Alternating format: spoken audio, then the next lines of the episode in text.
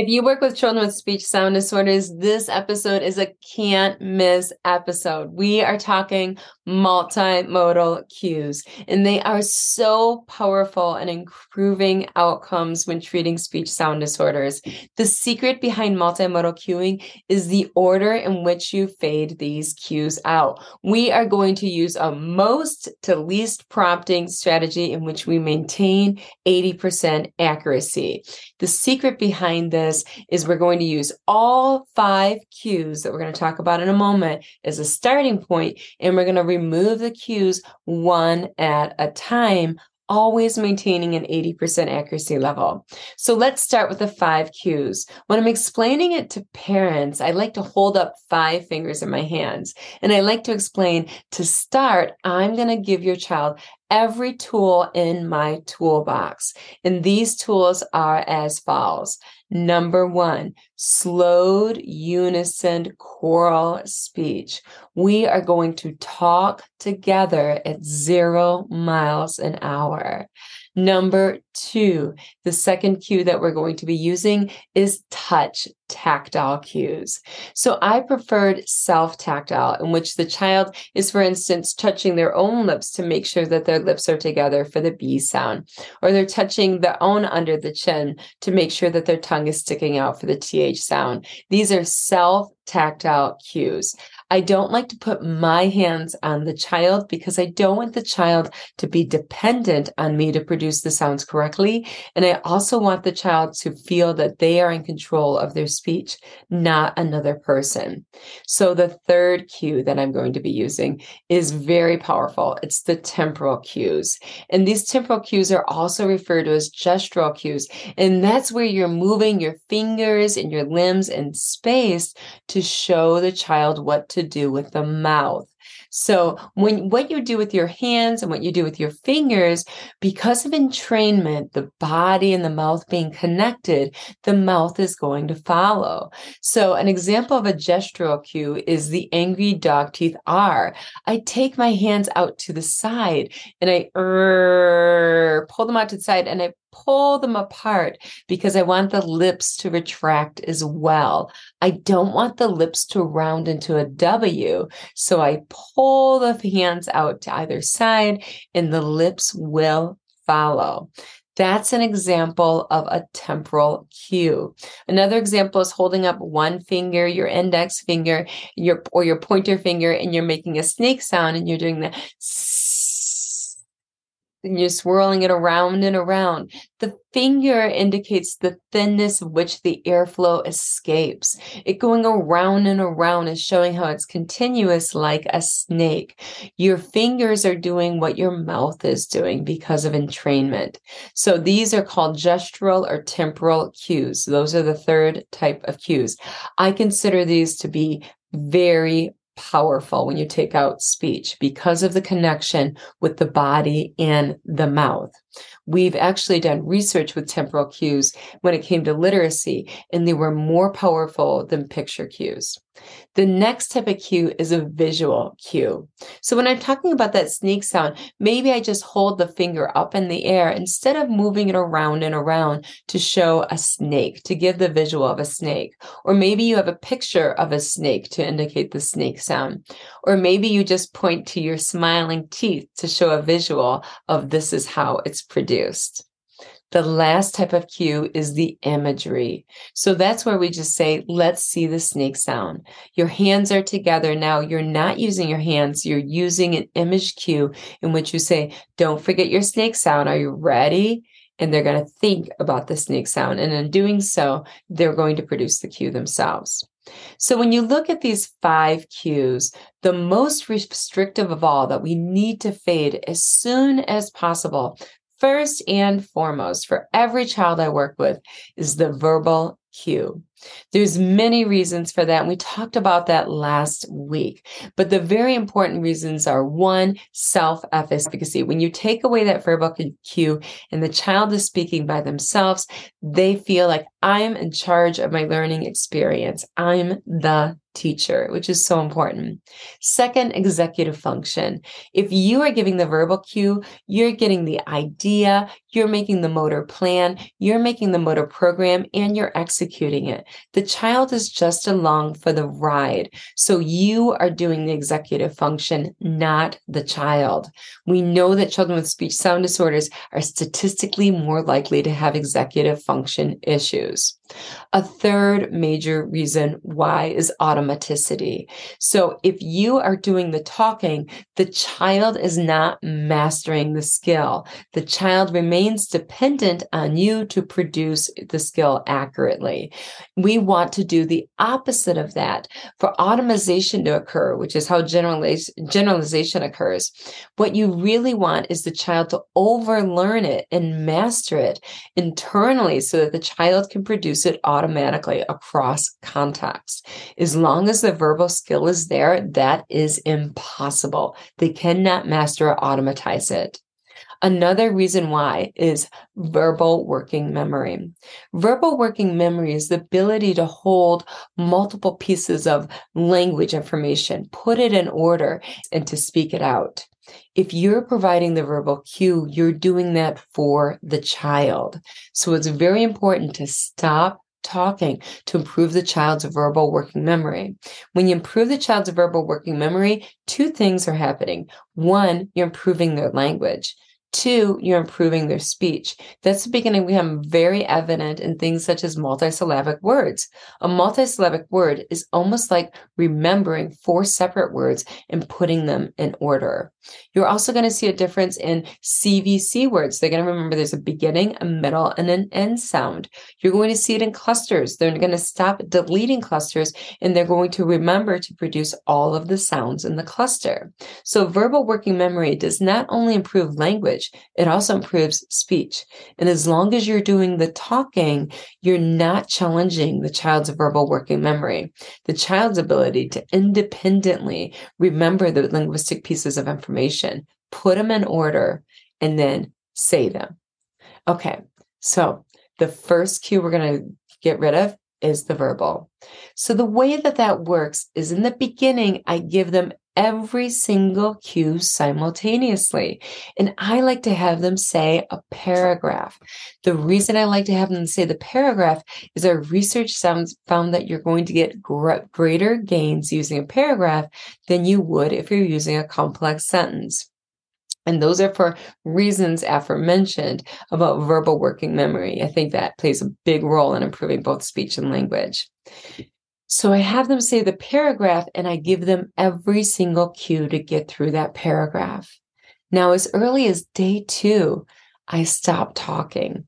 So I'm going to put my thumb down. I stop talking on day two, and then I give them every cue, but without the speech. And I tell them, You're the teacher now, and I'm the student. There was that passing of the baton and self efficacy being the most important of goal of all. That's a huge moment in therapy. There's also all the other four things we just discussed that the child is going to benefit from us not talking. The second cue I like to fade is tactile. And that's because speech is a very quick, complex motor activity.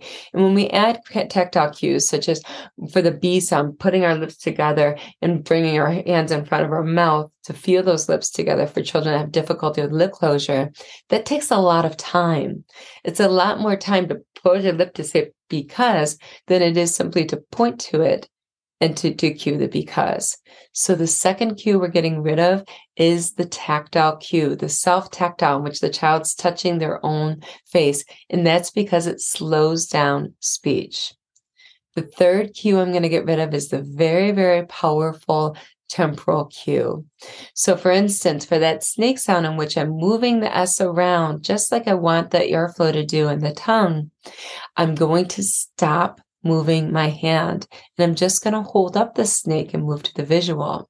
That's very powerful because that has the child then doing more of the motor planning and motor programming. When the limbs are moving, they assist in that and helping the tongue and the mouth know what to do because the limbs are already starting off the motion and helping with that motor planning and programming. When you stop giving that temporal cue, the child has more responsibility to figure out how am I going to say this? And what muscles do I need to work together in order to get this to happen? And how do I execute this? You don't have the assistance of seeing your limbs show them what to do in their mouth. Now, the next cue that we're going to get rid of is the visual cue. So instead of holding up my pointer finger to remind me to make the snake sound or pointing to my teeth with a big smile, I'm going to just put my hands together. So now they are really going to have to take the onerous of thinking of, okay, what is the word that I'm going to be saying? What is the motor plan? Where does my tongue and my my my or my mouth need to move in space? Motor programming how am i going to move them together and make this happen in the execution? There's no visual assistance now because now we're just giving them the image. Okay don't forget the snake sound. I want to hear a really loud snake. And your hands are together so as you can see that there's this passing of the baton in which you're taking away supports one after the next. We're always going to take away the most restrictive support of them all first, the verbal cue. And we're going to want to do it as soon as possible because these are the hardest to fade. They're also the most beneficial to fade out in terms of helping the child in their le- in their language and their speech and their executive function and their self-efficacy. So this is going to become very important to get rid of that verbal cue as quickly as you can while still ensuring there's 80% success.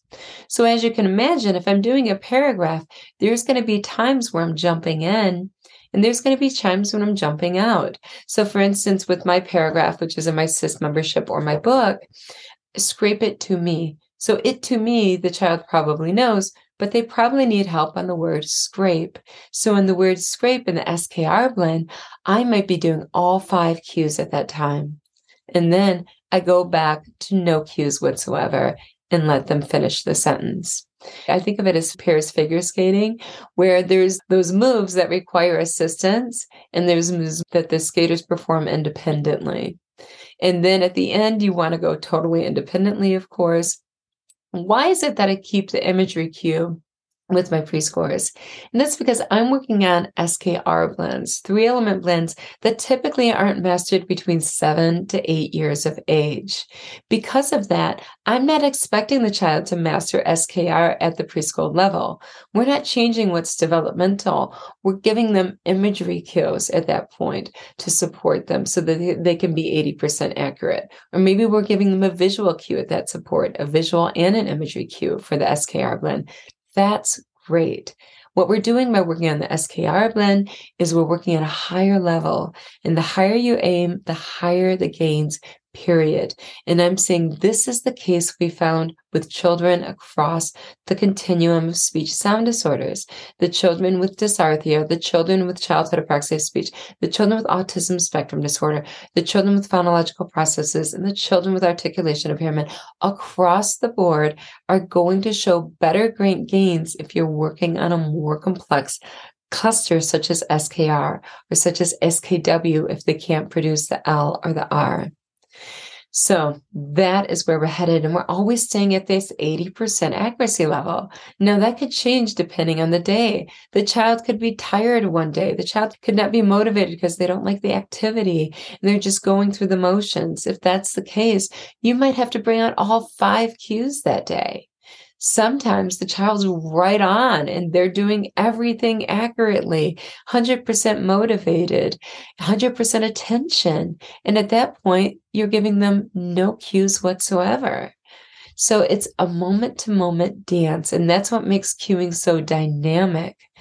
So this is why I like to have the activity prepped and ready to go because the magic happens in the moment to moment interactions in which you're 100% present and you are maximally effectively responding uh, uh, on a moment to moment basis. All right, I'm going to give you more support. I'm going to give you less support. I'm going to give you more support. I'm going to give you less support. So within one session, you could have five levels of cues go down to zero within a matter of couple of seconds back and forth. So that's what we're doing with multimodal cueing. If you want to learn how to multimodally cue using temporal cues and visual cues, I have a gift for you. If you go to kellyvess.com, I have for you, this is from my SIS membership. I just wanted to share it with everyone. I have from you treatment target cards that have me with a photograph showing you the visuals that we use for each of the speech consonants. I also have a videotape showing you in the videotape the temporal or gestural cues I use for each consonant. And lastly, I go through the paragraph and the cues that I use through my very highly effective, complex treatment target paragraph. I have not found a better way to get better gains with children across from, from speech sound disorders than using this paragraph. It is gold. Or in my case, it's emeralds because I love emeralds. This is an emerald. The paragraph is an emerald. I go through that paragraph and how I cue that paragraph. So if you have the paragraph that's available at the SIS membership or from my book, Speech Sound Disorders Comprehensive Evaluation and Treatment. You could get it from either of those venues. But I do show you the cues I use through the paragraph. So that is all free. Just go to kellyvess.com forward slash speech cues. That's kellyvess.com forward slash speech cues. Go right now, go and download those for free and you're going to get a lot of use out of them. They are awesome. These are the best cues that I've had the last 20 years of refining my cues. Now, I encourage you to use your own cues, but they might give you some ideas on how you can modify your own cues to make them even more powerful. So, I want you to take all of this information from today, roll up your sleeves, make the world a better place, one child at a time. You're always going to be first.